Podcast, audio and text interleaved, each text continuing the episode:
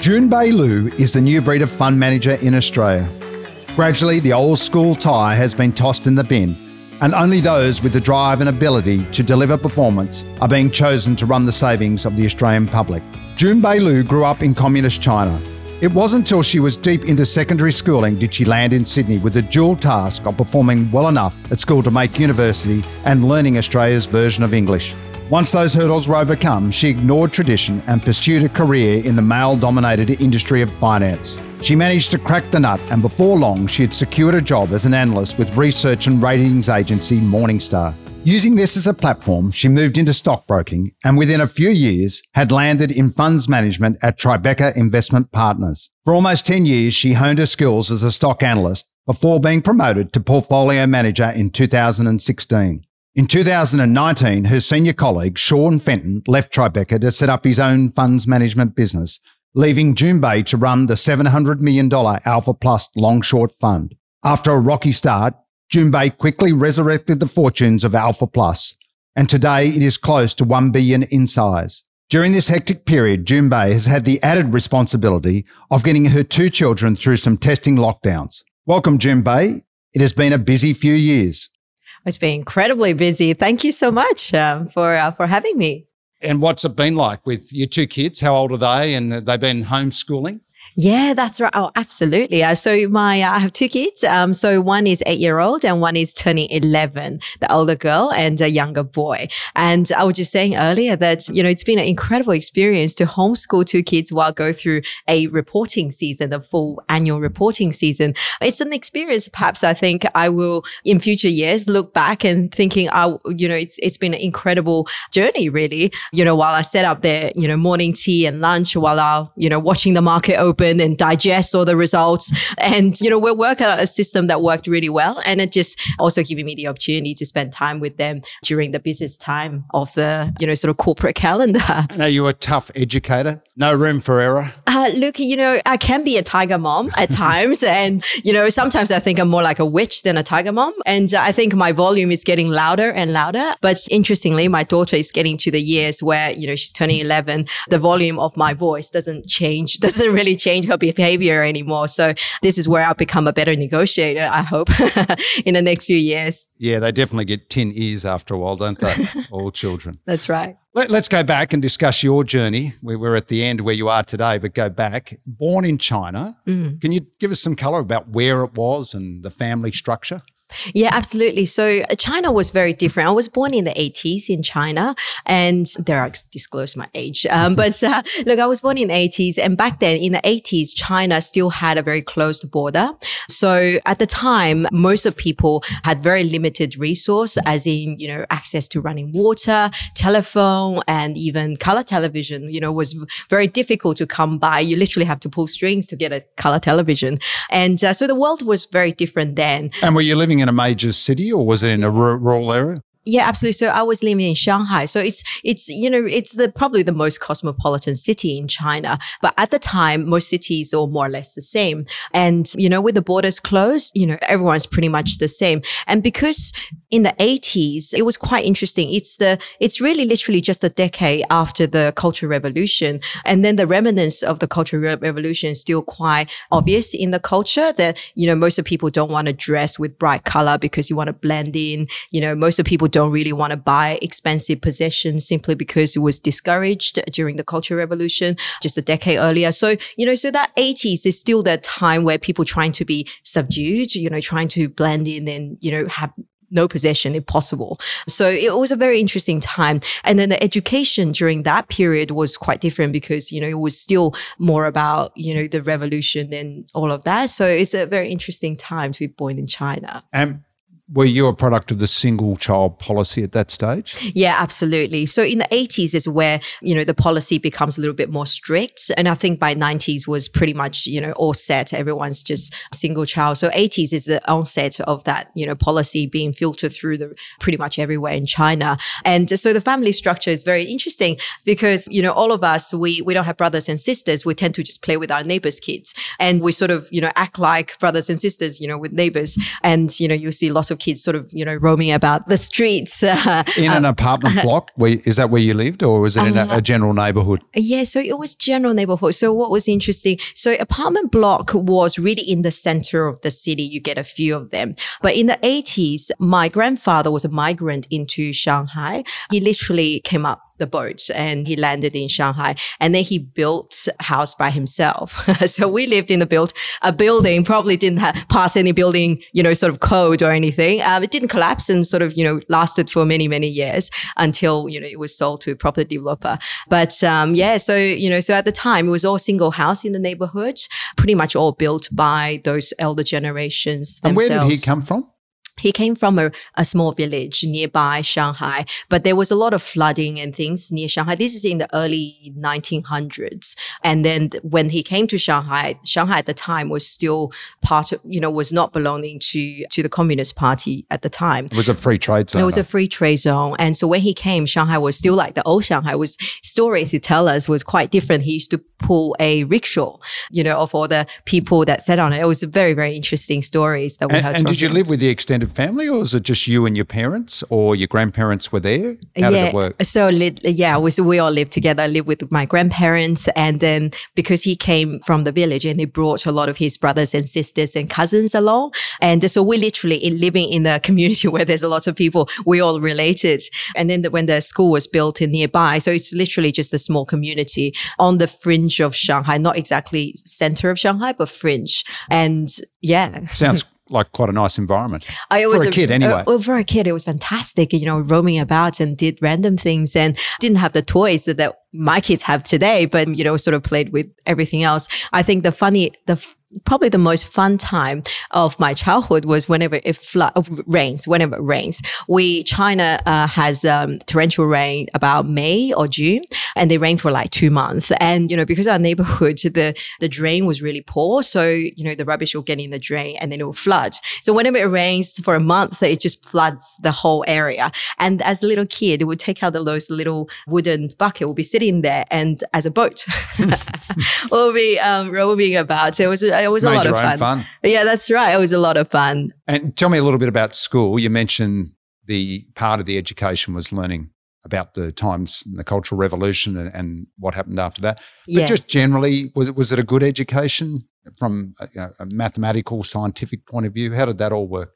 Yeah, so look, the education is good, but it's just a very, very different sort of structure for education. You know, so I spent the first 16 years of my life in China, went through primary school and middle school. And then I came to Australia, did the middle and then, you know, university and the, and the like. So I can compare them quite well. So with the Chinese education, the belief is about memorization. So, and then teacher will give you as much information as possible and you go and memorize. And then they believe the more you practice and memorize, you will do well. So it's very, very structured sort of learning without sort of, you know, I think one thing lacking at the time was that, you know, I didn't understand a lot of concept, but, you know, it's all about memorizing the formula, memorize all of that. So naturally you'll be very good at numerical things. So, you know, maths and things because it's about memorization.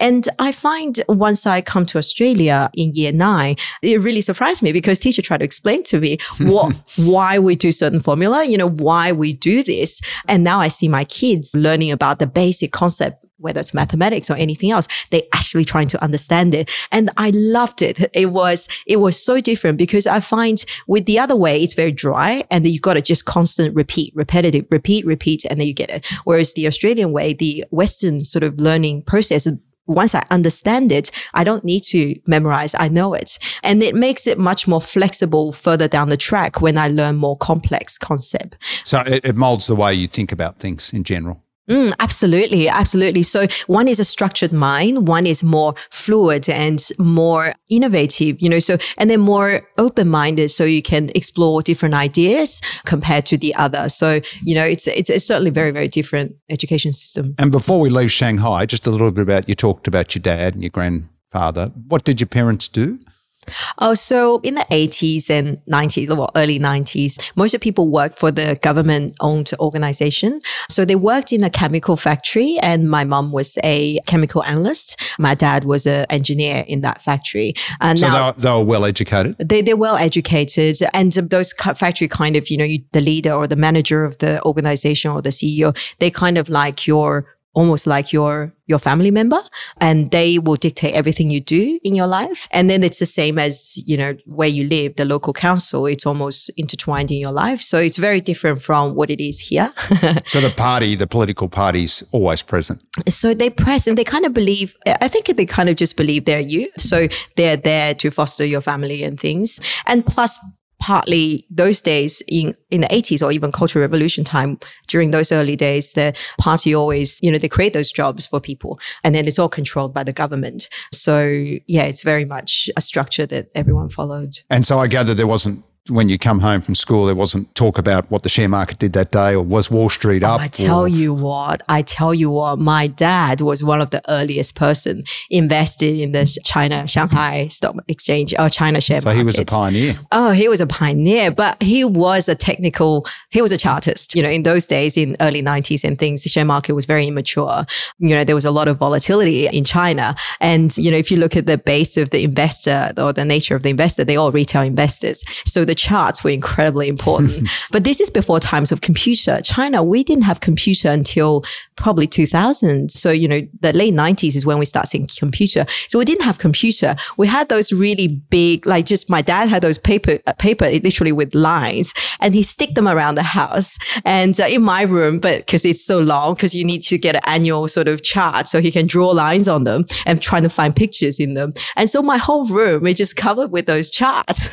with stock charts with stock chart. It was so funny. And then he would draw them. And then every day he would make a prediction. Like beginning of the day, he'll be like, right, I'll tell you what, because of this angle, that angle, whatever, uh, or eagle or something he sees. And, you know, it's either up or down every day. And he's always right, of course. And, uh, but he would make prediction every day, essentially predicting both ways and then see bigger picture in the next day. It's fascinating. But that's how I uh, went You sound through. quite obsessed. he was very obsessed. You know, he did actually did quite well in terms of getting out of those. But look, you know, investing those days in China was, you know, nothing more than punting because even though if you understand the company, how much do you really understand what's happening behind the scene? In that early 90s, there's not much disclosure and the share market is just way too volatile at the time. So, but the seed was planted then, I gather. Absolutely. Absolutely.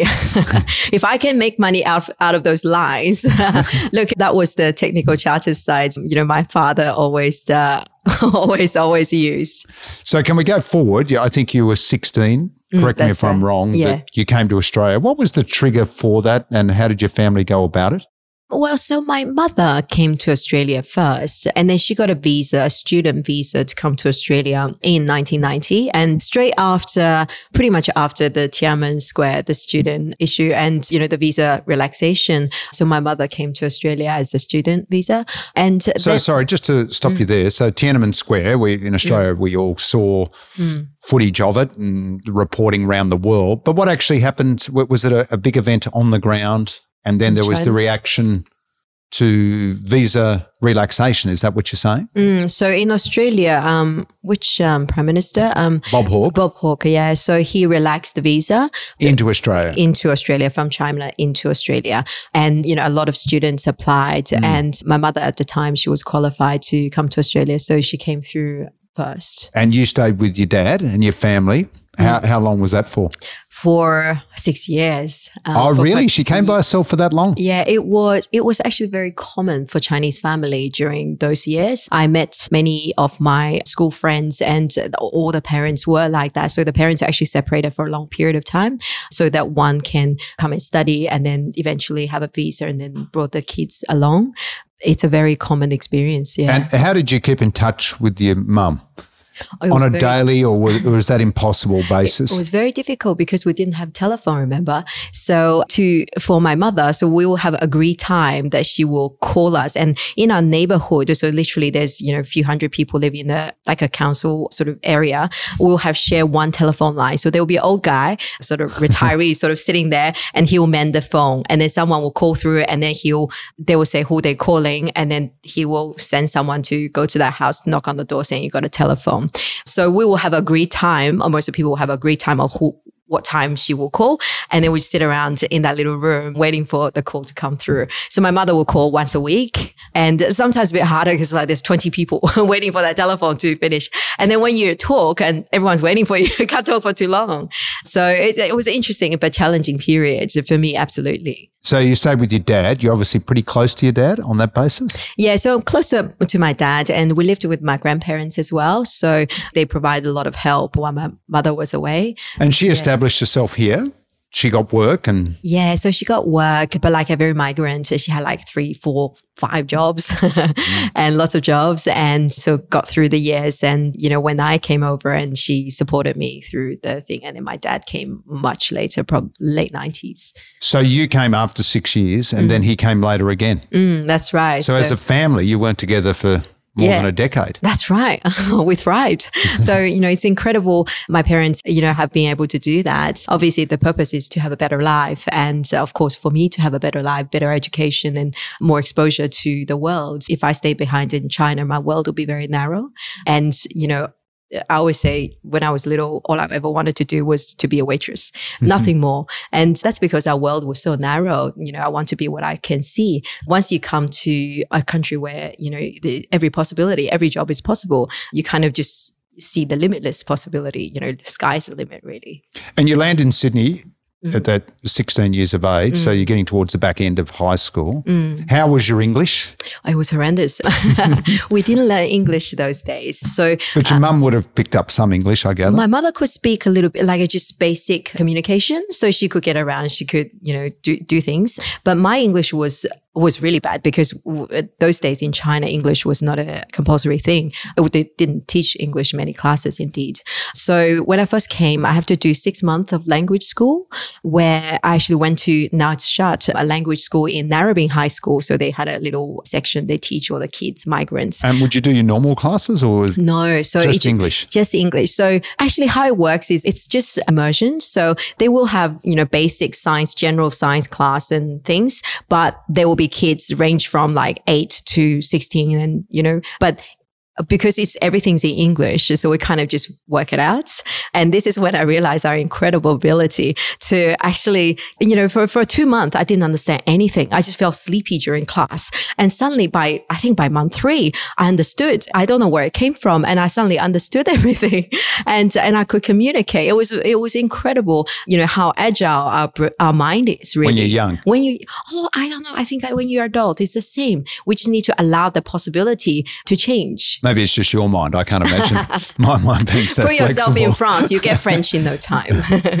so then you started normal school or they put you back into classes? Yeah. So and you had what two or three years before you before, graduated? Before I graduated, yeah. So I started year nine at Mackellar High School in Manly Vale, Northern Beaches, and it was you know it was great. Yeah. So year nine straight into the school. It's quite interesting because though I can speak English, but there's still because I missed the primary school, you know, the building blocks of learning. So things actually was quite tricky to really get on top of it. You know, not only just English, even like biology and you know a lot of those other things because we missed the, the building block of uh, of the language. Even today, I feel my kids at eight, eight year old, you know, my son at eight, he already know more than I do. I think I think his vocabulary is probably better than I than me because of these building blocks of language that I missed. And how did you find it socially?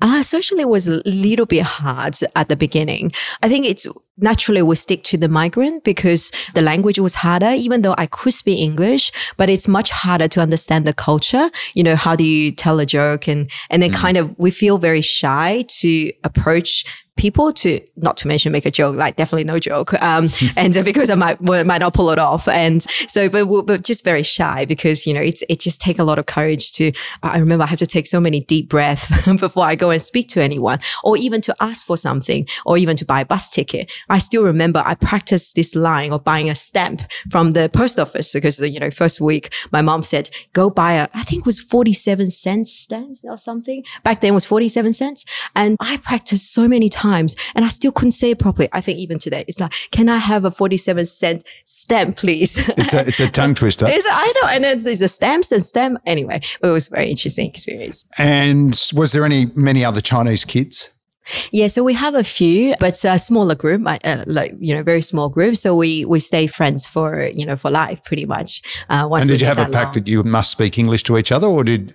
Oh, we did try a little while, but then you know it's just too hard. Like because when you first learn English or first learn a new language, you don't think in that language. You think in your natural own language, and then you interpret it and then you translate it into the other one. So it just take too long trying to exhausting. tell a joke. Oh, it's exhausting. So not, it's only until we can start thinking that new language, we just couldn't, you know, it's very difficult to, yeah, to, to speak in that new language. so let's go forward a couple of years. You graduate, you obviously did reasonably well. And when did you make your mind up that finance or, or business yeah. or economics was your calling? Yeah, look, I just mentioned earlier, share market is always in me with all that, with uh, growing up with all that share charts. Look, I, um, you know, when I went to university, so, you know, I took, look, this is not very inspiring, but every Chinese kid would take a business course. I took a double degree, so finance and accounting. So the, in the first year, I remember I was so fascinated with the more economic side of things rather than more accounting side of things. And, you know, have a lecturer, he was quite amazing. You know, he talked about different incentives incentives and how people work and on the macroeconomic front, even the microeconomic front, which was just fascinating. Understanding incentive, understanding why people do things, understanding not something you grew up with. No, absolutely not. You know, with the things we grew up is more about actually going back. Yeah. So the education system in China is about accepting what it is and memorize and work with it. Whereas the education here in, you know, Western economy is more about understanding why that is the case and you know, and absorb it, you know, understand it and then work with it. Um, so that's quite different. And I find it fascinating. It just opens your mind to so many possibilities. You obviously thrived in that environment because you enjoyed it. Oh, I loved it. Just at that point, what were you thinking about career wise and how did you go about trying to get a job mm. in the industry that led to finance? Because the automatic thing for most people would be I'll go and work for an accounting firm, mm. I'll do audit, mm. that kind of pathway that leads to other things, but it's the initial step. How did you go about it? Yeah. So, well, first of all, finding a job while I was at university was uh, every Chinese kid was under a lot of pressure. you know, my, I remember my parents was from your parents from my parents because Chinese parents always have this perception of you know you you educated, don't have boyfriend until you get to university, and then you, at university you just think about what's your job. You know, so always need to think ahead. They believe a path that you need to follow every single step. Yeah. So you know, I think at university I was actually very one thing about me is that I love to do lots of things. So, you know, simply because China was too confining to my imagination. When I come to Australia, I want to do what's possible. I think day one, when in university, I signed up to so many student societies. I think everything possible. And then year two, I was running the Commerce Economic Society. So initially I was doing the marketing, running the marketing for them. And then I would become the president. So I was running the society student body. We had a bit of funding from university and then we ran a lot of, you know, management consulting programs and things And I love it. It was because it's to me, that's not just understanding numbers. It's everything. It's managing people. It's understanding incentive and how we get it all work together. How do we raise more money? And how do we inspire the next generation to come through and join us? So I find that fascinating. So I did a lot of that as well. But that was an incredible experience. I met a lot of people in my university and a lot of people from the consulting side. And I do realize that my skill set is more than just numbers. So accounting just didn't didn't quite grab me. And I know my skill set. Initially, I thought oh, it might be management consulting or maybe strategy and, you know, a lot of those. And it just happened that this job opportunity available was a part time when I was in year three. It was a job offer by Aspect Huntley. Yeah. Now later on that got taken out by Morningstar. Now this was a fantastic opportunity to really get to know a little bit of the companies, a little bit of stock recommendation because we were writing newsletter for Ian Huntley. Ian Huntley. You already remember Ian Huntley. Huntley Yes. That's right. So we wrote for Smaller Companies Guide and Your Money Weekly. So you're doing this while you're at university? Uh, while I was, was uni- a part-time last year. job? That's right. So that was last year of university, and I was doing that. I was a junior analyst, of course. You know, really watching how other senior analysts work. But I did have a couple of opportunity to interview management. I remember the company I re- interviewed was Vadante. Mm-hmm. You will remember that, right? Well, one of those technologies. technology. was it? Volante. Yep. That's right. That's right. I, I think was it Alan in the Bracken was that's, the- yeah, that's right. I remember him. So that was very long time ago. So yeah, so you know, interview them, but I felt incredible because I felt I was just in awe in the presence of you know people who are so successful and telling me how they do things, and that really fascinates me. You know, because you know I can learn so much from those people. So that was a spark. It sounded like you were hooked. Oh, absolutely. I was hooked and I couldn't get off it. So then when you finished uni, did you get a full-time job at Aspect I did, yeah. So, so I got the full time job, and then then Became become a senior analyst? I never became the senior analyst. I left before I became the senior analyst. So I was there for a couple of years and we did lots of coverage and, you know, of big, small, large companies. And then there was an opportunity. That's one thing about you'll hear my story is that I, I jump at every opportunity. I don't kind of, you know, think too deep and further about it, but I know there's something about it that attracts me. So that job opportunity is working for a sell side broker, Stuart Foster, Foster Stockbroking, a mm-hmm. small stockbroker. He needed a, you know, junior analyst. And then I just felt that was an opportunity to really get into the real market. So you stayed an analyst at, at Foster's? That's right. So at Foster's. But what was amazing is that Stuart Foster has given me the opportunity to be the senior analyst, you know, for the first time. and Stuart's a terrific market operator. Oh, he's fantastic. And he has so much market experience. And, you know, actually so lovely to talk to you when you know him. And uh, he has so much market experience. And then he will bring me to meet some of his clients as well to, and also we'll be hosting meetings with companies and things. It's just brought me so much closer to what share market is, how things are done, the corporate raising, all sorts of activity. It's just been fascinating experience. You learnt those layers, which is always important about how the market works. That's right. That's it's right. quite dynamic each day.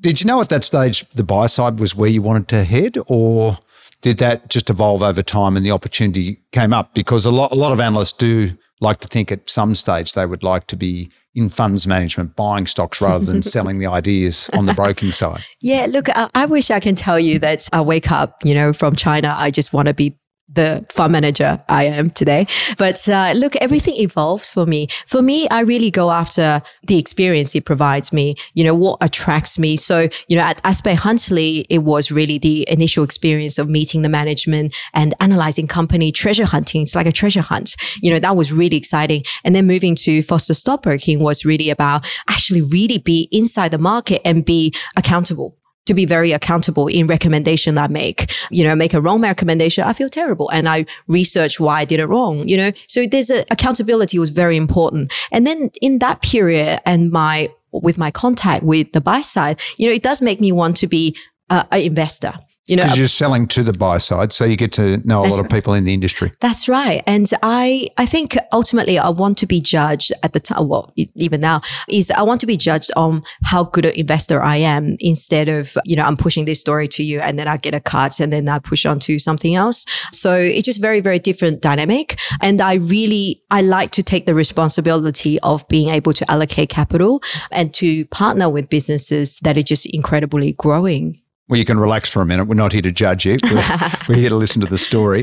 Those couple of jobs, Aspect Huntley into Morningstar, then to Foster's, any good mentors who imparted good knowledge to you? It sounded like you learned a lot in that period, but were there individuals that helped you along? Yeah, look, I think every job, there's individuals that help me along and really help me to, you know, really understand what I'm doing. I think with the first one, with Aspect Huntley, aside from Ian Huntley will give us, you know, mentoring speech and things. Actually, Ian Huntley always say, write like an eight year old. I'll never forget that. Um, he told you to do that. it's a- write like an so eight everyone can understand. Yeah, well, now, now you've got an eight year old yourself. That's, that's right. That's right. He writes better than me. You know, aside from that, I was working with a senior analyst in Aspect Huntley. His name is John John Russell. He's actually moved on to corporate side now and he worked for many big businesses, helped many big businesses doing M&A and things. Yeah, he was helping me to understand initially about companies and how do I interview, interview skills, you know, interview businesses. How do I get the information I want out of an interview? And yet without, you know, being overly aggressive or any other way. That was very important. Still is. Mm, it's still very, very, also absolutely important. I, I never mastered that. So it's, a, it's incredibly difficult. And then I, you know, at Foster Stockbroking, I was work, my senior analyst was uh, Michael Henshaw. He, I think at the time, he just come from UK. He was an analyst from one of those big houses in UK. And he, you know, he helped me, first of all, to write slightly better than, than I was. And two is that he really helped me to, to think because at the beginning uh, as an analyst, you just pick a stock and you just want to sell, you just want to write about a story, you know, and then whether it's a really good investment or not, you just want to write about the story because it's, you know, it's really exciting. And then you spend a month to write about a story, kind of feel attached, and then you kind of become a little bit compromised with what your real recommendation is. But he was the one really helped me to see. I remember I wrote article about this little tech company. I liked it, but then after I wrote the article, I kind of go, oh, and then he read it. He said, do you really like it? Give me three things of why you like it. Couldn't come up with it. And then I ditched the report. And then it turned out to be a really good decision. But, you know, it's just, it's just, along the way, every step of the way, there's always people that help me. I've been very fortunate, help me to refine and understand what investing is. I got to make mistakes. I made lots of mistakes. You know, actually, there's another mentor is that when I was at Foster Stockbroking, I remember writing on Strathfield and mm. Strathfield Car Radio. Oh, Strathfield Car Radio. That was at the same time when JB Hi-Fi just listed. And then I look the difference, you know, as a, what do they call it? Des- desktop analyst, right? So I just go, oh, Strathfield car radio is so much cheaper than JB Hi-Fi. Why wouldn't you buy this one? And things are going well. Their contract with Telstra is going to do well. And you know, blah. So I remember I wrote that report and Richard Uechtritz from JB Hi-Fi, he, he listed JB Hi-Fi, he ran J, JB Hi-Fi successfully for so many years. He came and saw me. He said, JB, he calls me JB. and he said, JB, have you been to Strathfield's uh, shop at all yourself? I was like, uh, no, I saw the pictures. He's like, a retailer, you've got to go to their shops and have a look to see if you really like it, see how different it is from JB Hi-Fi. And I did.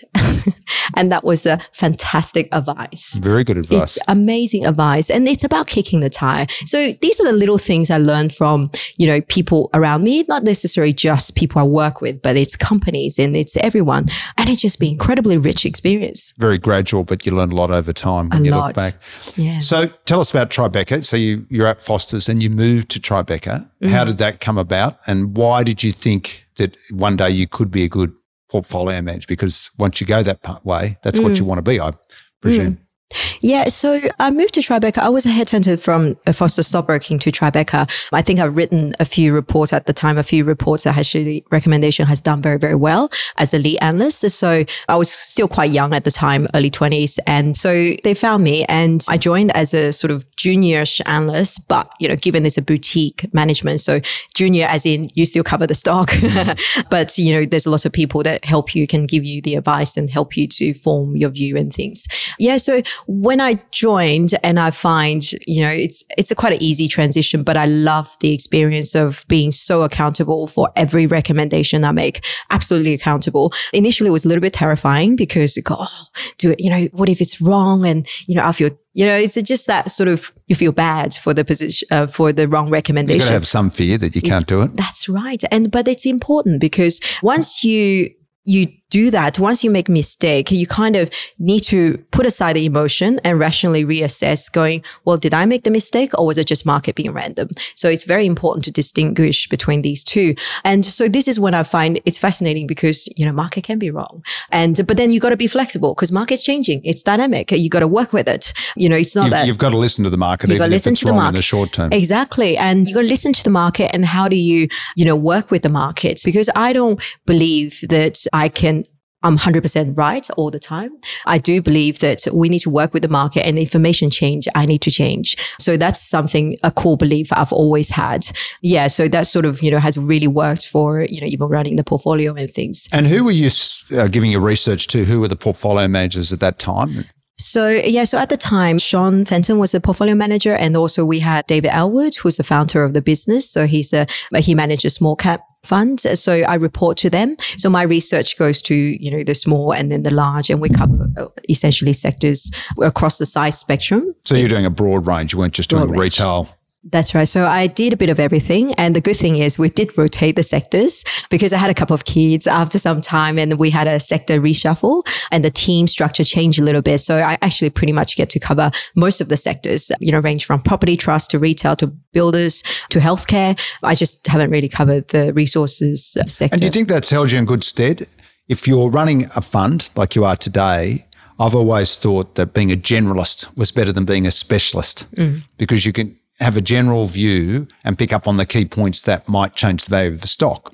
That's well, right. if you're a specialist, sometimes you can't see the wood from the trees. That is a very, very good point. I think that's the actually one of the key points of being able to run a portfolio is that you need to have this broad-based view of everything, knowing what's happening on the sector level and also on the macro and you know or the level. I find I met so many people in my lifetime that uh, during my career that you know they they're so fixated on that individual stock information or, or research they fail to realize that some of the stuff they're doing aren't matter doesn't matter.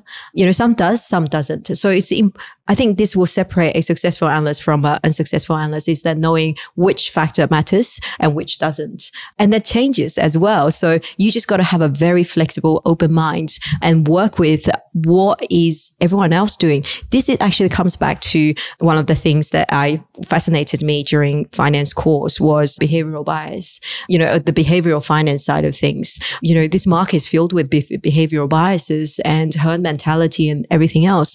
You know, as a real investor, investor, you got to siphon through all of that. And knowing, you know, sometimes if I'm reluctant to sell something, if it you know, information has changed and results bad, you know, and the investment thesis is no longer intact. You know, we just got to find that behavioral, recognize that behavioral bias we have and do something about it mm. and be rational. Very difficult to do. Very, Very difficult. difficult. And remember, every day is a fresh day. It's not about how much money you lost. It's about from today, is that the best decision? Incredibly difficult, but I think it's just, it, you know, th- this is something it's important to do in this market. And in 2016, I think it was that you got to manage money rather mm. than be an analyst. Was there some early wins? Was there some early losses? What do you remember that set you up in that period? Start with the winners. That's always easier. uh, look, 2016. It's actually when I. Uh, so after I had a couple of kids, it's a transition in you know sort of my life cycle. So after I had a couple of kids, after many years on the funds management as well as an analyst, I certainly feel I'm ready to broadening out my horizon. You know, I knew I was ready for the next step. You know, whether it's global equity, whether it's domestic equity, I knew I need to broaden it out. And so in 2016, I put a proposal to actually to Tribeca. I wanted to run a international fund with Asian focus. Mm-hmm. And, you know, I put together a proposal, put together this, and then I went on many trips to, you know, find my companies and see all of that. And then I put together a model portfolio. And, you know, so, so I ran that model portfolio for some time. Only thing is, uh, with a small boutique, finding resources is always difficult. Mm-hmm. so I have to do, there's my day job, which is as analyst to cover the Australian shares. And then there's my uh, other job, which is, you know, I, I work on the weekends, I work on nighttime, you know, just just to put together my international, run my international fund as a model side. So you're still being an analyst at this time? I was still analyst at the time, but I was doing that on the side. I think it, the opportunity came as in, you know, within probably eight months of doing so, the decision time came for me whether I want to, you know, associate to be a little bit more, work together a little bit more with Sean Fenton or on the long short fund side where there's real money or, you know, I just literally just go, okay, let's put everything into this and then, you know, see what we can make out of that. And I think at the time, you know, Sean needed someone to work with him on the funds. Yeah. And then I took that step forward. So, you know, I step in I pretty much try to help him on the fundamental side, understand companies and things. And whenever he goes, so he can go on holiday, he goes on holiday and I can run the funds. Yeah. So that's when the transition took place. But at the same time, I continue to focus on my international, not focus. I continue to, keep, you know, just keep watching of what's happening globally. That experience has really helped me to have a global view, mm-hmm. a global view of what's happening. And, you know, once you do, you can't go back. You know, you've got to be able to look from above, ego view, and also go from from below. And going back to my question, that, that's an interesting transition and, and learning a lot from that. But was there anything that stood out that you thought, I picked a winner here? I can really do this job? Because there's always a bit of doubt, as we talked about before. Yeah, look, I think there's plenty. there's plenty of them. Clearly, that's why I lasted. So, look, one of the things is the first time I went to the Sohn conference. That's when I was looking at the international portfolio. So, you know, as my second job, I, you know, I researched and I found a business that I really liked. You know, unfortunately, recently, it sort of didn't do quite well. But for the first three years, it was probably one of the best performers just after Tesla. It was a new Oriental it's the Chinese in the Chinese education space. That company pretty much tripled um, mm-hmm. in the three years since I recommended it. But obviously now it's going through its transition and things need to work through issues at the moment. But that was, you know, that was something that certainly boosted a lot of confidence, you know, when everyone else didn't quite see value in business like that. That's how I normally like to invest as well. You know, thinking about even, you know, Treasury Wine that I recommended last year when no one else wants to see it when tariff and all of that.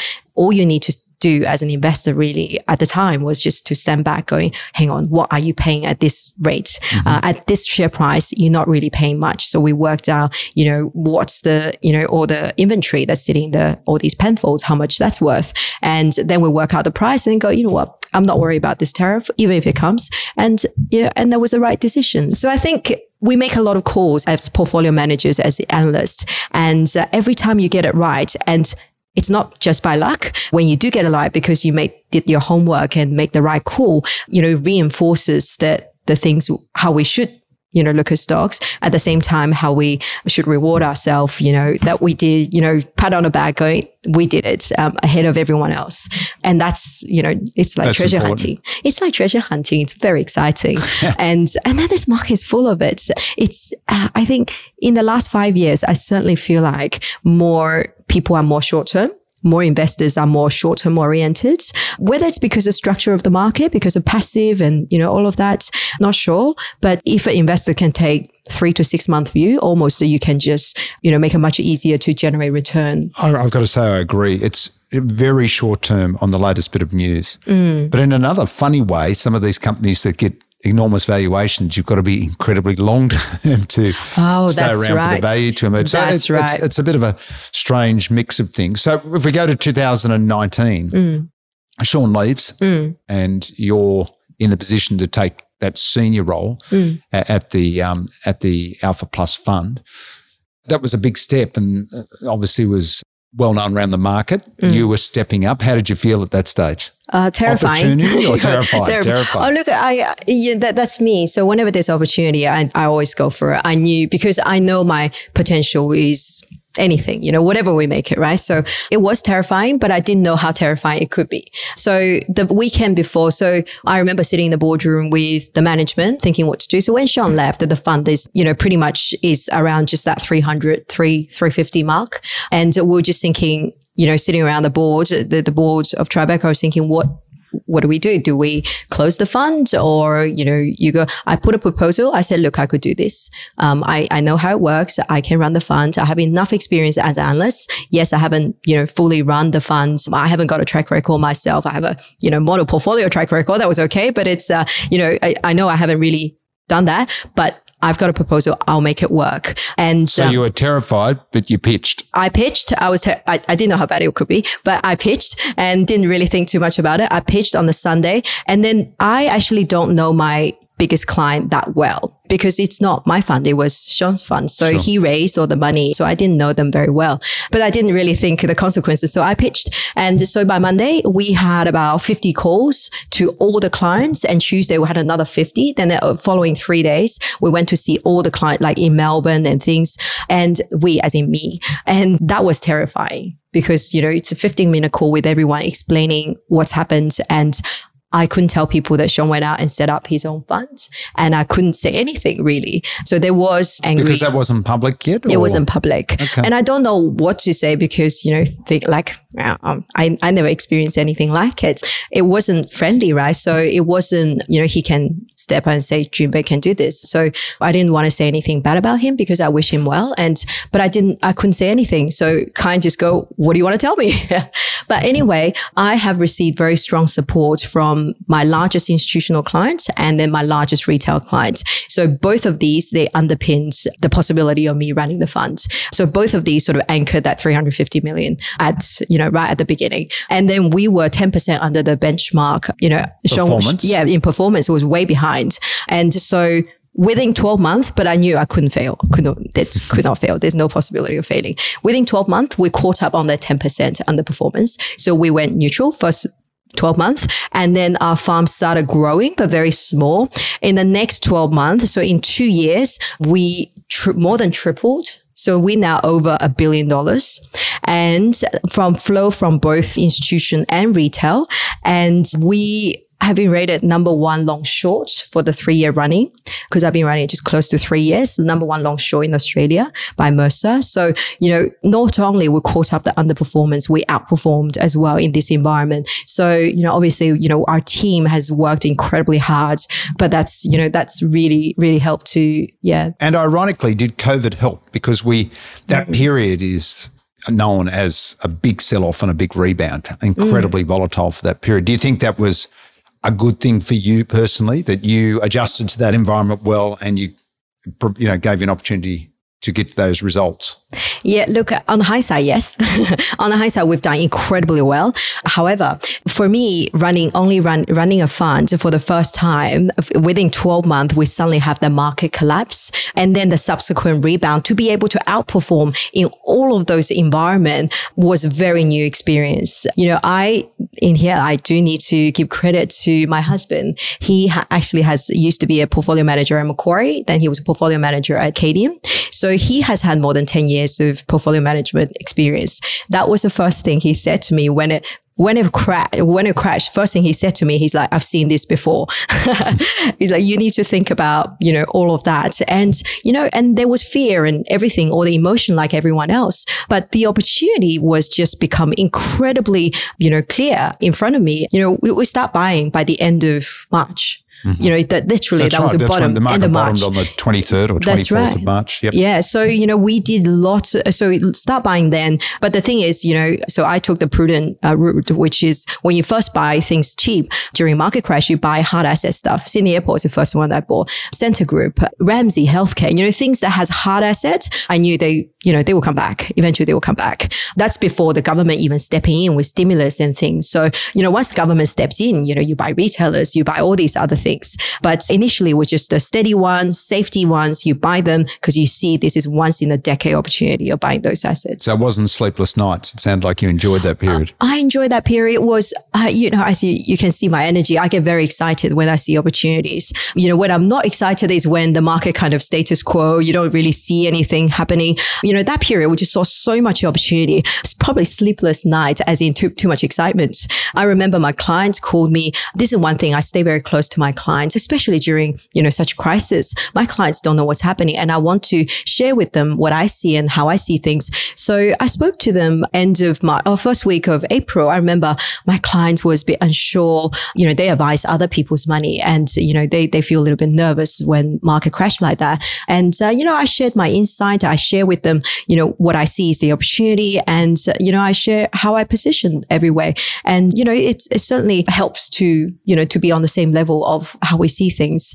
And they, you know, they, they invested more with us through that period and they've done incredibly well. And can you tell us a little bit about the Alpha Plus fund? It's long short. Mm. Do you structure it in a certain way, a 130, 30, a 150, 50? Mm. Do you keep it under parameters or is it a lot more flexible than that?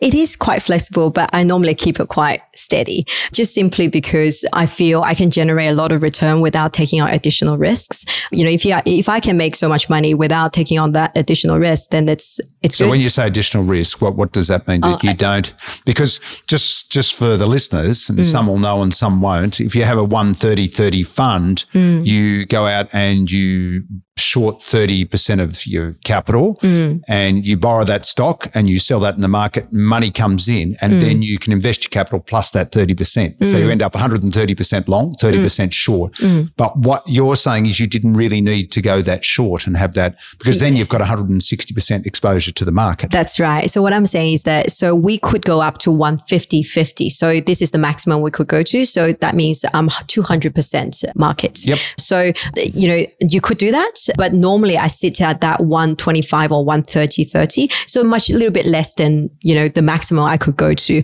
I simply just find when I do become that leverage to, you know, expose all that leverage, unless I'm highly convicted, I just don't see the payoff, you know, to generate the return given the volatility, the, the risk, additional risk you take on because you are gearing more into the portfolio. You are borrowing more stock. Mm-hmm. Exactly. And so that means you're always, or pretty well always got short sold stocks in your portfolio? Yeah, I do. I do. How do you find that? That's normally yeah. difficult on a couple of fronts. Uh, people, companies don't necessarily like that. So right. it's difficult in terms of reputation. Mm. But if you get a short wrong, it is worse than getting a long run in many ways because mm. it gets bigger in your portfolio and mm. it becomes a bigger headache. Mm, that's right. So I always run my short book quite differently from most of other short sellers, or as especially those you know a little bit of malicious short sellers. So for us, the short selling, a lot of time, you know, it's a lot of time is about funding short. So you know, so say if I want to buy a very expensive growth company,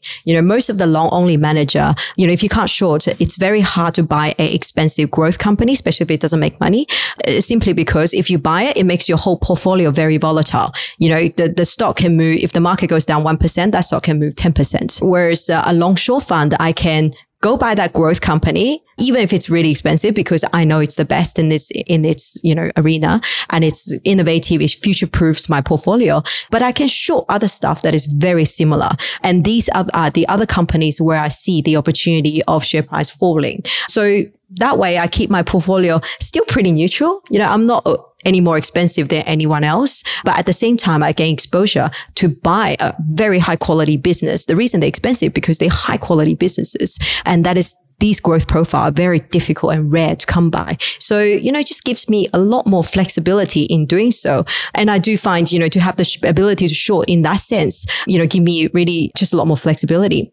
Now, we do sometimes short because we know the earnings misstated. So for a certain company. Now, with these ones, we tend to be a lot more tactical. So, you know, there'll be catalysts. We're expecting a result. We're expecting this. Once, it, once it's done, we reassess if we made money and our catalyst passed, we close it. You know, during many periods in the last 12 months, we heard stories of all these short sellers, you know, hitting the wall and things. You know, I think was January and February this year where the GameStop went through the roof and others. You know, we've done actually really, really well out of those periods because we run, one is we, we don't run stale shorts. So that means, you know, once we make money, we move. And then because we constantly scrape market for the long opportunity as well. So some of the shorts, heavily shorted stock, we actually own. So we actually have done very well out of those baskets uh, or out of those t- two particular periods, you know, so that it does really add to, you know, cement our theory that, you know, how we run this portfolio really gives you upside exposure to the market as well as protection. That's, That's, right, right, to ideas and as well as protection to the downside as well. So where do you select your universe from? Is it just Australian stocks or is it Global? Yeah, so yeah, so uh, at this point it's Australia first. Top 100 or? So I can do most of them need to be top 200, but I can go outside top 200. Uh, so sometimes it's IPO stocks and sometimes it can be really small stock where we do see a lot of opportunity. So it's a reasonably flexible mandate. And the portfolio would normally have how many stocks in it? Portfolio will have just under 100 stocks in there. As I talked to, the reason being, you know, we got probably 30 short and 70 long. And then those shorts are, you know, when we don't run a concentrated position, then it's kind of a basket of them just to manage our overall portfolio exposure. So we sit here and it's around that billion. You said it's just gone past a billion. What, what's the potential for this fund? Can it grow much larger?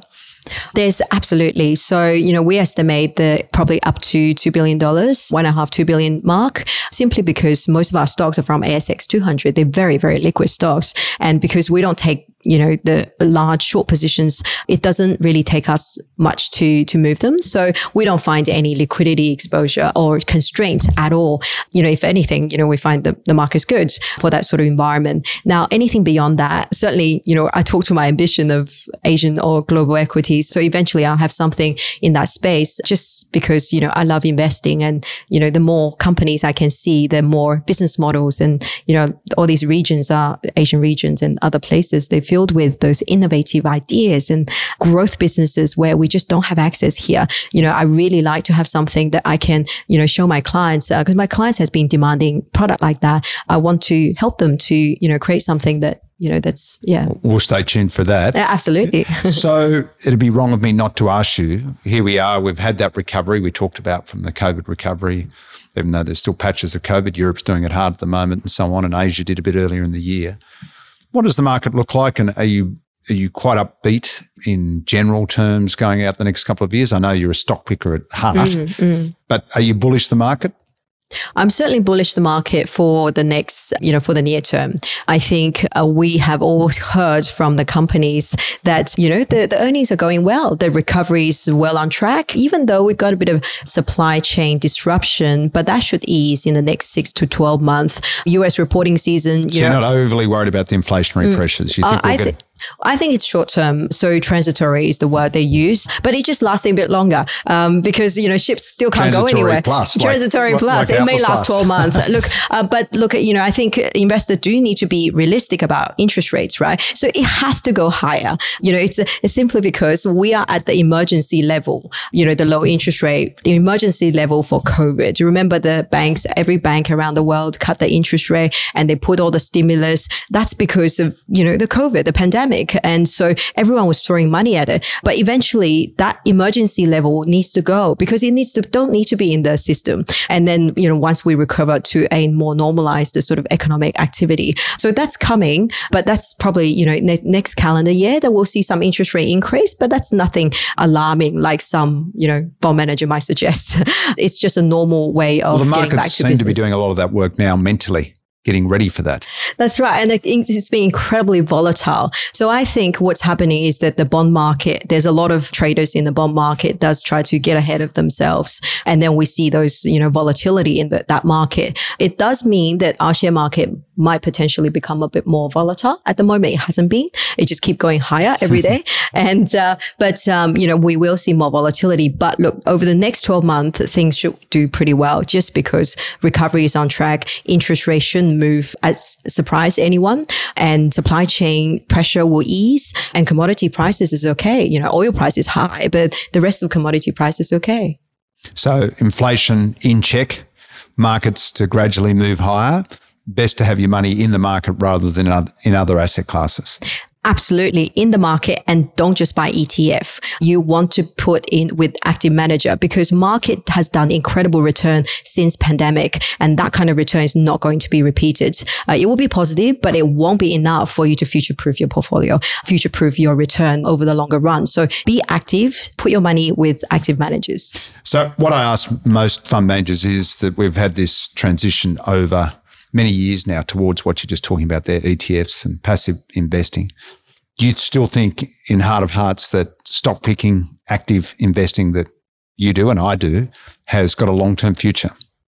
Absolutely. I think what, how market will move is that there will continue to be a lot of money in passive and in ETF and, and the like. However, there will be a shrinking, but it will be a very profitable or very healthy group of active investors that do very, very well from here on. Simply because, you know, market become passive, the information flow is not as, as well. And it actually really rewards active investor, good active investor, not, not investor sort of follow the trend, which is follow passive, then what work. It has to be someone who's willing to do the work, stake their reputation on something that they know is going to work out well. At the same time, be flexible, work with markets, see what's happening, you know, to find delicate balance. But I think it actually means active investor group will become healthier and potentially will grow, but they just got to be good. Well, I feel like I might have a job for a bit longer now. Jun Bei, you came to Australia and now it sounds like you want to go out and take over the rest of the world. we wish you all the best and we thank you very much for your time today.